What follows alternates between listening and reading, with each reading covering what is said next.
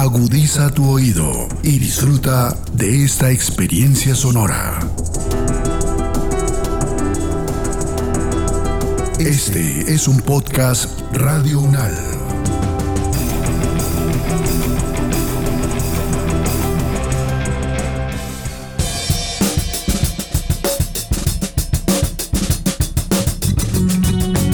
Bienvenidos todos y todas al podcast Ciudadanías en Cuestión, donde construimos territorios en los que ninguna forma de habitar es ilegal.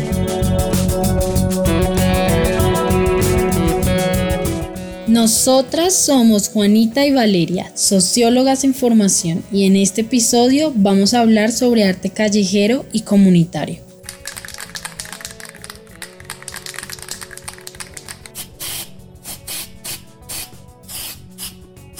Todos nos hemos impactado alguna vez con un mensaje o una imagen en un muro en la ciudad que conecta con nuestros pensamientos y sentires.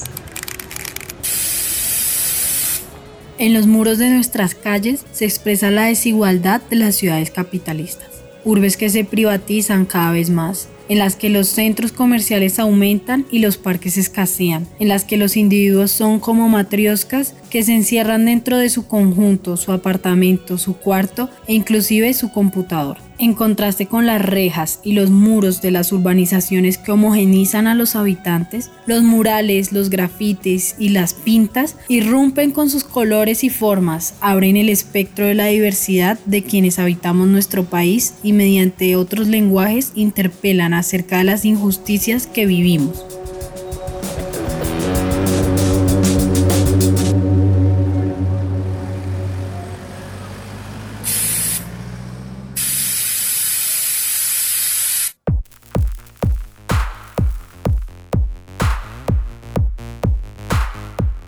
Ciudades como Bogotá y Medellín son reconocidas a nivel internacional como capitales del arte callejero, que no se limita en las intervenciones en el centro de la ciudad, sino que también toma lugar en lo local, como un arte que nace en el barrio con sus propias dinámicas participativas y descentralizadas. Para contarnos acerca de estas experiencias de arte en la ciudad, nos encontramos con uno de los invitados del colectivo Harto Arte, en una de esas tardes muy bogotanas, lluviosas y frías en la Plaza del Rosario de Bogotá. Cuéntenos un poco quiénes son ustedes.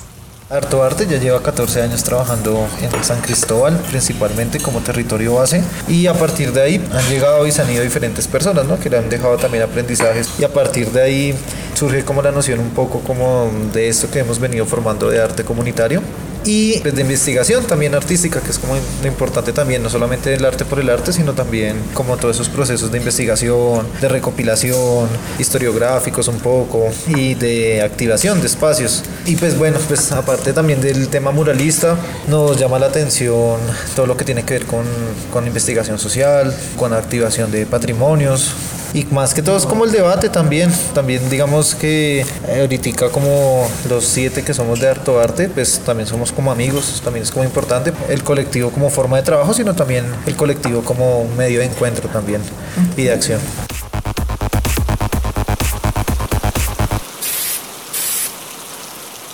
Eh, mi nombre es Jesús, yo hago parte pues, del colectivo Harto Arte. Vengo trabajando ahí como ya desde hace varios añitos con el colectivo, soy artista plástico también, investigador. Bueno, Harto Arte nace en la localidad de San Cristóbal, que es una localidad, digamos que para nosotros es muy importante porque, digamos, tiene un legado patrimonial e histórico pues bastante importante para la ciudad, ¿no? Allí, digamos que si uno empieza a hacer recorderis, pues se va a dar cuenta que allí estaba ubicado también parte de los chircales de la explotación del ladrillo y gran parte pues, de la ciudad se construyó pues de la explotación de la montaña, ¿no? También, digamos que va a darse una movilidad muy fuerte precisamente en los años 60 por todo el desplazamiento bueno, urbano-rural y que va a llevar a que muchas personas lleguen a habitar este territorio precisamente. ¿sí? Y, y en los años 70 y 80 pues va a haber el surgimiento de organizaciones con trabajos muy fuertes, ¿no? como es Avesol, Creciendo Unidos, eh, la promotora cultural del suroriente, del suroriente y personajes como Oscar Bustos, por ejemplo, que han sido muy importantes, digamos, también como a nivel de ciudad, por dejar un legado en el ámbito ámbito cultural y popular bastante fuerte. Aparte también, pues es una localidad ubicada sobre los cerros orientales, fue donde se dio el primer plan de ordenamiento territorial que permitió, por ejemplo, que se diera lo que hoy conocemos como el Parque Metropolitano Entre Nubes, anteriormente pues el Parque Entre Nubes, que va a ser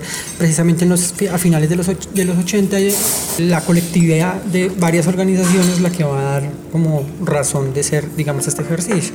¿Nos pueden contar un poco de la historia de Arto Arte? Pues el trabajo también de nosotros ha tenido muchos cambios, ¿no? Digamos, es un trabajo que parte primero de, de pensarnos ese territorio donde habitamos, de, de ese territorio donde crecimos, precisamente donde nos hicimos amigos, y surge como una iniciativa en su principio de amigos, de amigos que, que fuimos trabajando y a medida que íbamos trabajando, pues también fuimos como empoderándonos cada vez más del proceso, al, al cosas han cambiado en 14 años, personas han ido, otras han llegado, muchas personas han aportado pues al crecimiento del proceso también, pero algo importante también ha, ha sido reconocer que es un proceso pues de amigos también, que seguimos siendo amigos como lo decía Iván, pero que también es un espacio de formación y de crecimiento también y que nos ha permitido pues plantearnos también preguntas sobre la democratización del arte, la reivindicación de los derechos, el derecho a la ciudad también y cómo el arte y los artistas pues también cumplen un papel importante en la construcción de la sociedad también.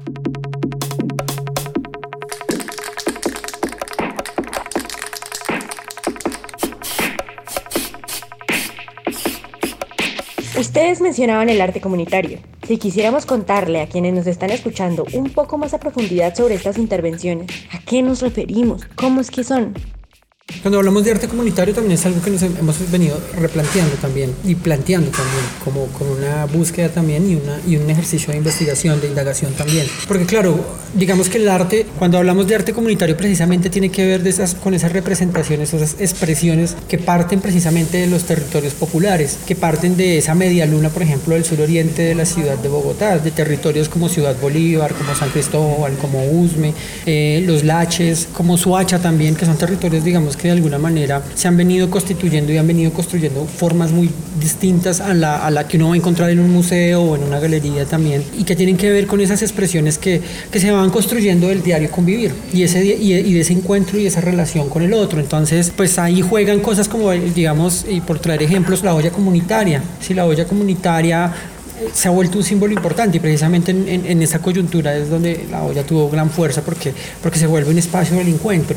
Pero la olla comunitaria tiene una connotación bastante política y, y artística también, porque alrededor de ella surgen diferentes expresiones. A, raíz de ella se forman redes de trabajo. A raíz de la olla comunitaria hay un diálogo, hay un alimentar, hay un ejercicio de soberanía alimentaria también, de construcción colectivamente con el otro. Entonces cuando hablamos de arte comunitario estamos hablando de esas expresiones que tienen que ver con un territorio que parten de una territorialización, que parten de, de también de, de, esa necesidad de, de, encontrarse con el otro, de dialogar conjuntamente con el otro y de romper, digamos, eso en lo que hemos, nos han venido construyendo y es como en, en, esa construcción del sujeto individual. ¿sí? Y, y, y, entender que aunque somos sujetos individuales, vivimos en una sociedad que, alguna, que de una u otra forma necesita al otro también y necesita construirse colectivamente con el otro. Entonces es desde ahí donde nosotros venimos construyendo y ahí pues va uno a nombrar cosas como hasta los juegos populares, las huertas, todo un hecho artístico que ocurre alrededor de las huertas, ¿no? porque se vuelve también un ejercicio de, de indagación.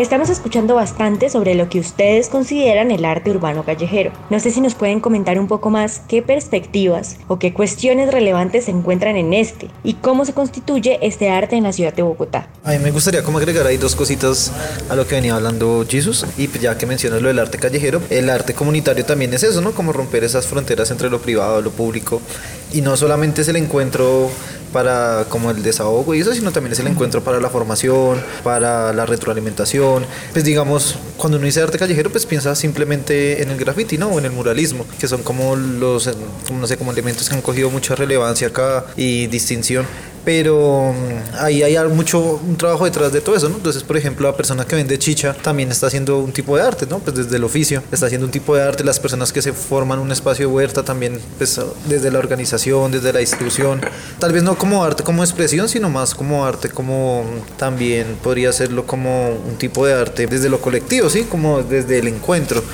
Yo creería pues mm, que el arte callejero en estos momentos, pues bueno, tiempos así como de, de, paro y eso sirvió mucho también para el reunir, ¿no? Para también hacer que la gente tuviera espacios de participación también, o sea, la gente que llegaba y ayudaba a pintar el suelo, que ayudaba a pintar la pared, que ayudaba a pintar la capa, bueno, cada, cada mensaje, pues veníamos de un, de un tiempo de encierro también, digamos, la idea que nos vendieron es como usted encerrado, pues trate de aprender, trate de trabajar y entreténgase, sí, con lo que sea. Pero entonces la gente como de ese encierro también sale como con esas ganas de hacer algo, el país está pues patas arriba, entonces más de lo que siempre estaba, entonces es, hay como un, medio también de, esa, pues, de desahogo. ¿Qué es lo que pasa acá? Pues ahorita pues vemos también que no solamente el distrito está tapando como esa memoria que se ha construido visual, sino también nuevos o mismos parches de grafiteros también están borrando esos mensajes, ¿sí? Se están como volviendo a apropiar las paredes, digamos ya se pierde un poco la acción política y colectiva y termina otra vez como en esa disputa por el espacio público, que pues ahí es cuando ahí uno se pregunta como artista,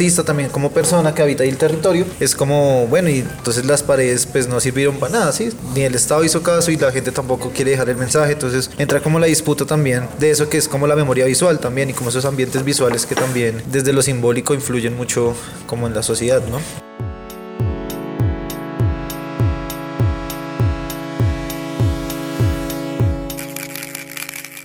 Digamos que yo creo que uno tiene que empezar como a comprender también esa perspectiva de cuando habla de arte callejero, ¿no? Porque es una perspectiva muy ampliada y digamos que hay que empezar como a, también a clasificarla y a tener, digamos que unos lineamientos para empezar a entenderla. Digamos, por ejemplo, a mí me dicen a veces arte urbano y yo digo, el arte urbano comprende muchas cosas también, igual que el arte callejero, ¿sí? Cuando hablamos de arte callejero estamos hablando de una cantidad de expresiones desde el señor que vende cuadritos y se sienta a hacer, o se sienta a hacer retratos, como el artista que se sienta a bailar. Ahí hay una interdisciplinaridad de cosas que suceden en ese espacio y hay que empezar también como a entender un poquito qué pasa ahí. A mí me dicen arte callejero y yo empiezo a comprenderlo como un todo, como un total, un total de lo que pasa en el espacio público, ¿sí? Por eso mismo cuando hablamos de arte comunitario y uno si quisiera coger la misma palabra, uno dice, estamos hablando de común. Y el común es el espacio donde todos nos encontramos. Es el espacio común de encuentro con el otro. ¿sí? Y ahí es donde empiezo yo a relacionar eso de lo, de lo comunitario. ¿no? Pero no es solamente es lo común.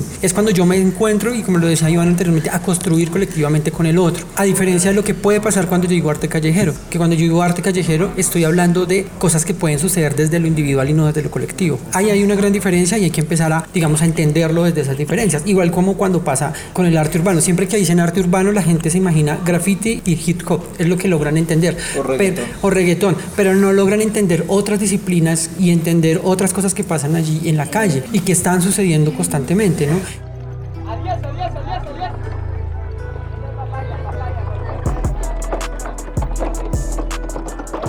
Entonces sería interesante que nos contaran qué es lo que están haciendo ahora, en qué consiste esta intervención en la Plaza del Rosario, en qué está en este momento Harto Arte. Ahorita estamos finalizando un proyecto que se llama Ahora Cuándo, que precisamente era mm, como esa búsqueda de generar el debate sobre el patrimonio, la gente que está entendiendo por patrimonio, qué piensa del patrimonio, si cree que el patrimonio se debe cambiar.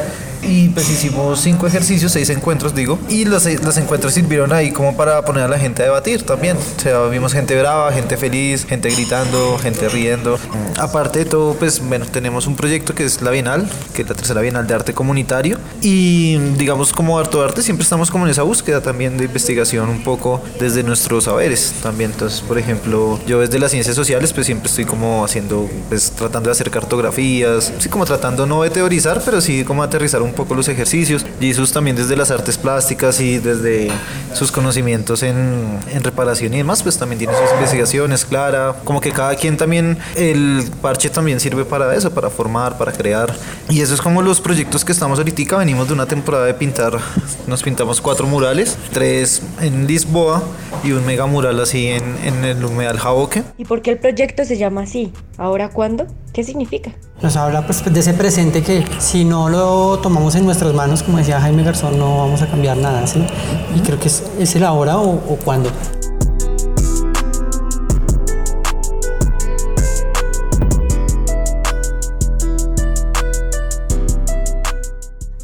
¿Ahora o cuándo? Esa es la pregunta que nos dejan nuestros amigos de Harto Arte. ¿Cuándo vamos a animarnos a aportar en los procesos de transformación? Desde el arte comunitario, Harto Arte ha contribuido a tejer entramados en los territorios, a posibilitar ejercicios de reparación colectiva en los que encontrarse con otros, compartir prácticas cotidianas y reconocerse en la lucha configuran actos ciudadanos de demandas de derechos mediante el arte actos que vitalizan las vivencias de lo político desde el barrio. Estas prácticas invierten la escala de la forma tradicional de construir la ciudad, desde el gran plan hacia el territorio. Es el Alto de Fucha que le habla a la ciudad de sus formas de habitar, de su defensa del río, de la huerta y de la potencialidad de la vida en colectivo.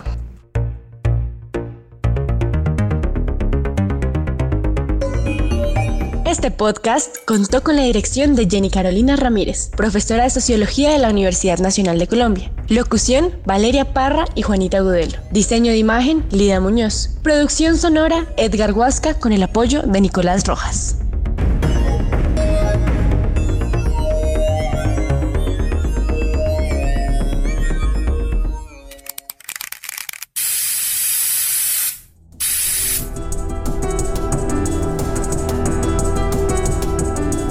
Las opiniones aquí expresadas son de entera responsabilidad de sus autores y solo comprometen a los realizadores de este podcast. No representan necesariamente el pensamiento de Radio UNAL ni la posición oficial de la universidad.